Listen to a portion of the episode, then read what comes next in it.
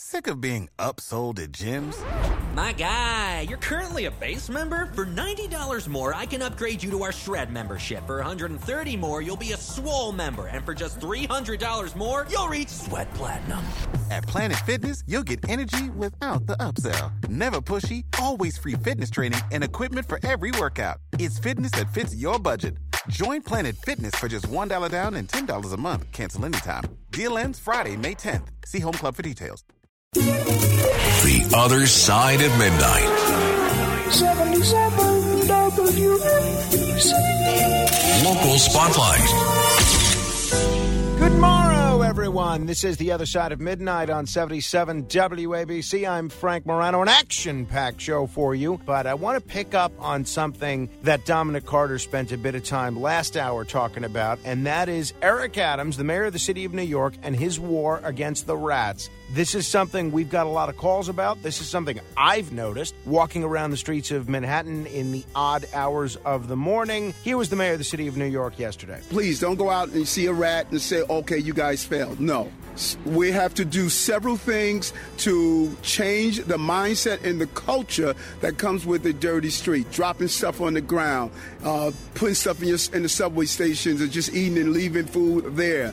Uh, not putting in the bin. Essentially, what they're going to do is reduce the amount of time that your trash will be on your sidewalk. Instead of being able to put it out at 4 p.m. the previous day, you will not be able to put it out until 8 p.m. the previous day. Although you could use it at, uh, you could put it out at 6 p.m. if it's in a sealed container. I'm all for trying this, and I hope that it works. I want to be very clear. I'm rooting for the mayor to do very well on this. I think this is much better thought out than his previous plan to drown the rats in the subway. I do have my doubts about the efficacy of this, though. I wonder if by reducing the hours the garbage will remain outside, that will reduce the amount of rats in the streets. Rats are not going to be taking any time off. They're not going to be taking any ferries to New Jersey, and they will continue to multiply. There are two main causes of the rat problem, based on my conversations with a lot of friends of mine in the sanitation business, both currently and retired. One is the increase of street construction and scaffolding. And going hand in hand with both of those things, there's an increase in the streeted homeless sleeping on the street, defecating on the street, leaving food scraps on the street. I'm not trying to demonize the homeless here and blame them for the rat problem. Uh, the rats annoy them more than anybody. But you have to recognize reality here. The other problem is the outdoor seating that is used for restaurants that started during the pandemic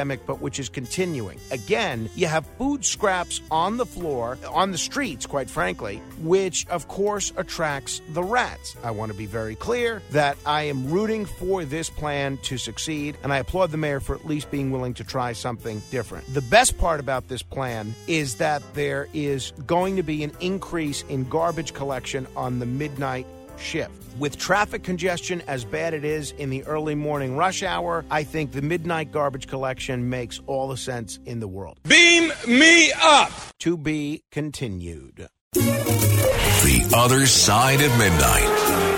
77 WABC. Local Spotlight. Good morrow, everybody. This is the other side of midnight on 77 WABC. I know a lot of you were planning to watch last night's Yankee game. I know some of you were probably planning to attend last night's Yankee game. I'm sorry the game was rained out, but they will live to fight another day. We'll see what happens tomorrow.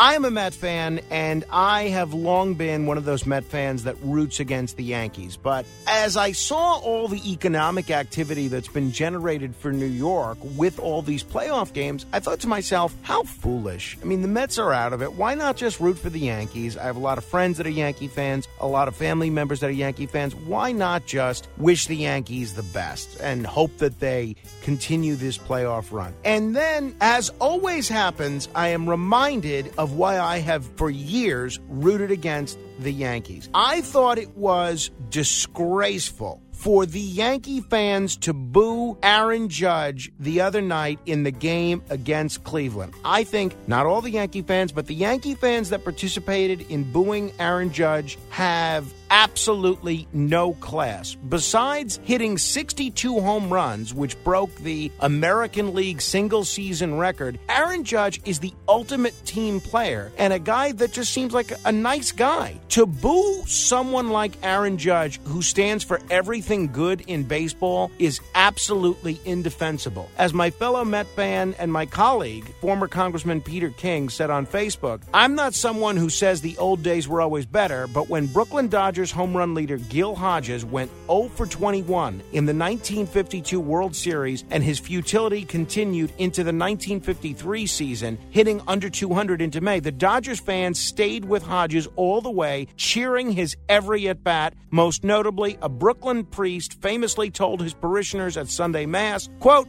it's too hot for a sermon. Go home and pray for Gil Hodges. Close quote. The great ending to that story is that Gil Hodges went on to have a Hall of Fame career, hitting more home runs and RBIs than any right hand hitter in the major leagues in the 1950s. It's time for Yankee fans to stop this disgraceful behavior and follow the example of 1950s Dodger fans. Show some class. Support Aaron Judge. Bottom line is these Yankee fans need to start acting more like New York National League baseball fans. Beam me up!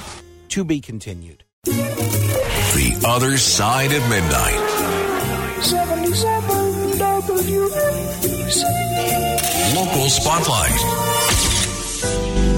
To make sure that you have financial security in your golden years? Well, there's one way to make sure that happens. Have decades of loyalty to a political machine. Just ask former Camden Mayor Dana Redd, who will soon be able to collect a six figure pension while working a lucrative job as CEO of a Camden nonprofit. Mayor Redd last month left her $275,000 a year post as CEO of the Rowan University Rutgers Camden Board of Governors to become the CEO of the Camden Community Partnership, formerly known as the Cooper's Ferry Partnership. I don't know what her new salary is, but public documents show that her predecessor, who was also her predecessor at the university board, earned about $400,000 in 2020. So let's assume it's a little less than that.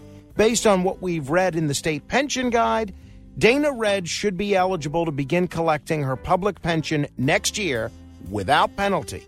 So that should be worth about a di- that should be worth another $160,000 annually. How did this happen? How did she get all these great jobs at the public trough while still being able to collect her pension? Well, you can thank the New Jersey State Legislature and Governor Chris Christie. At the end of Governor Christie's term, Governor Christie signed a law designed to allow Redd back into the pension system just in time for her to take that pensionable job. If that hadn't happened, Redd's pension would have been worth less than a quarter of what it is now. Why do we talk about this? Why are we focusing on this? Really, because of how brazen this is. As Politico New Jersey pointed out, Governor Christie and the South Jersey Democratic machine were the key players in reducing public sector benefits for everyone else, but they went out of their way to award a loyal political soldier by passing special legislation intended just for her. And now, if Redd's salary is anything like her predecessor, she's going to be pulling in more than a half a million dollars. Now, I know a lot of that is going to be from the charity that she's working for, but a lot of this is funding that's coming from the government anyway, meaning the charity gets funded by the government. Uh, the rest of the money that she's making comes directly from the taxpayer. The bottom line is the very same people who stress the need to cut back on public worker benefits are the ones who engineered this arrangement for their political ally, and it stinks. Beam me up! To be continued. The Other Side of Midnight. 77 WABC. Local Spotlight. Well, it's no secret that there are a lot of problems in New York City's jail system, especially at Rikers Island. And it was back in 2014 when federal investigators condemned Rikers Island for its systemic issues and persistent violation of prisoners' civil rights. In 2021, 16 people died at Rikers and other city jail facilities. That number is already at 16 deaths for 2022, and that doesn't even count Elmore Robert Pondexter, who suffered a heart attack on September 18th while at Rikers Island but was released before his death days later so as not to count against the Department of Corrections statistics. So, what does it all mean? Enter New York City Controller Brad Lander, who is calling for a federal receiver at Rikers Island to oversee operations of the jail and to make management reforms as necessary to address rising violence, missed medical appointments, and rising death rates. He actually spoke at a virtual forum a couple of days ago called How to End the Crises on Rikers Island. Not crisis, but crises. Mayor Adams, when asked about this yesterday, did not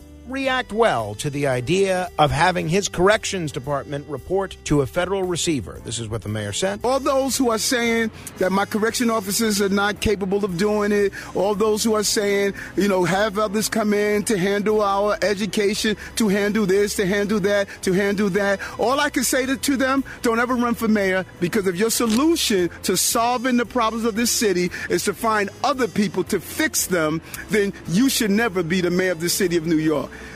Mayor Adams want the problems because I was elected to fix them. I have to tell you, it was incredibly refreshing in this era of hearing politicians pass the buck, of hearing politicians blame other people, and we've seen Mayor Adams have no qualms about doing both of those things. It was refreshing to hear the mayor say, yes, I was elected. Let me fix the problem. I want control. I'm all for that. I think that's a great attitude, and I thought it was a refreshing attitude when Mike Bloomberg did the, the, same thing on schools. But now, if the mayor is putting this out there that he's the person the buck stops with, he's the person to be held accountable when the rubber meets the road, he's actually got to fix the problem. One disturbing statistic that I read over the weekend is that fewer than one in five New York City correction officers took a mandated course on preventing suicide in the past year. Now, what's the point in having mandated courses if correction officers can simply ignore the mandate? I'm willing to give the mayor a little bit of slack on this, but not much. He's got to get a hold of the crises at Rikers and do it in a hurry. Otherwise, suggestions like the ones the controller is making are going to start to look more appealing.